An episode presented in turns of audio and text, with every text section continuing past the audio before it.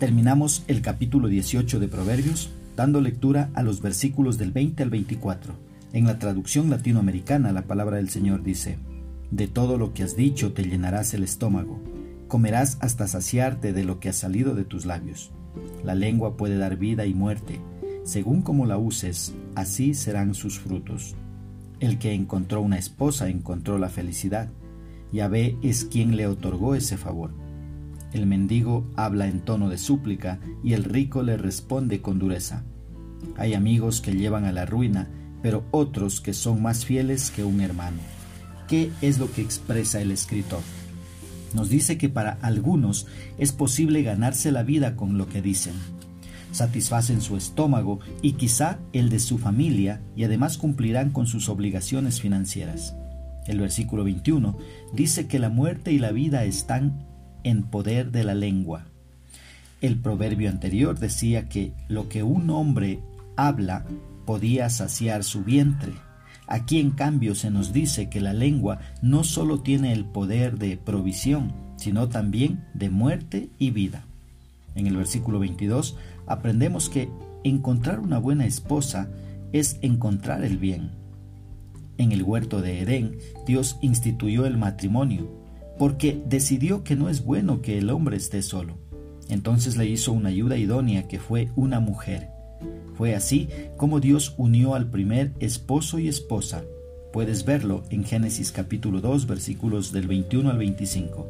Ahí Dios instituyó el matrimonio entre un hombre y una mujer, como un regalo para la humanidad, y que por medio del matrimonio se puedan criar hijos saludables, para que así exista una sociedad saludable y una iglesia saludable.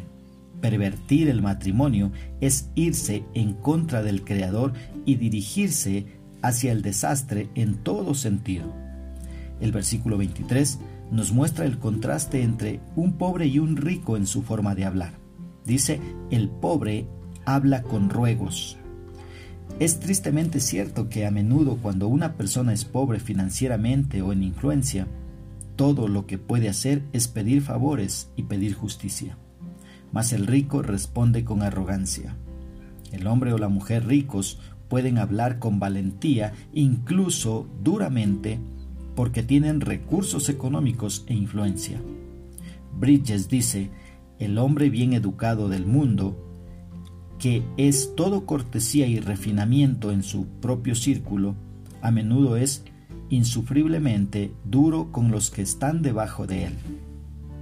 El versículo 24 dice que el hombre que tiene amigos ha de mostrarse amigo. Este es un principio básico, pero a menudo ignorado. Si quieres amigos, debes ser amigable con los demás. Dice también el versículo 24, y amigo hay más unido que un hermano. Los amigos de carne y hueso de este mundo son importantes y son una bendición, pero necesitamos al amigo más unido que un hermano. Este es nuestro Señor Jesucristo, que ya no nos llamaba siervos, sino amigos, dice ahí en el Evangelio de Juan capítulo 15, en los versículos 14 y 15. Debes saber que caminando al lado de este amigo llamado Jesucristo, estaremos seguros porque es un amigo que no falla. ¿Cómo podemos aplicar esta porción bíblica en nuestra vida? Primero, reconociendo que el trabajo es una bendición, cualquiera que éste sea. Siempre que sea realizado con toda honestidad, será bendecido por Dios. Una segunda aplicación, pensando antes de hablar. Nuestras palabras pueden construir o destruir. Cuidemos lo que hablamos y cómo hablamos. Una tercera aplicación, si tienes a tu esposa, cuídala, respétala y protégela. Debes tener claro que el matrimonio es para toda la vida. No dejes que el orgullo te robe la bendición de vivir con tu esposa y juntos puedan criar a los hijos que les ha sido dado como herencia de parte de Dios. Y si aún no eres casado, espera por tu esposa o por tu esposo. No te adelantes al plan de Dios y disfrutarás con tu cónyuge el resto de tu vida. Pero si te adelantas y lo haces a tu manera, sufrirás las consecuencias dolorosas de haberte adelantado. Que Dios nos ayude a recibir con amor su palabra.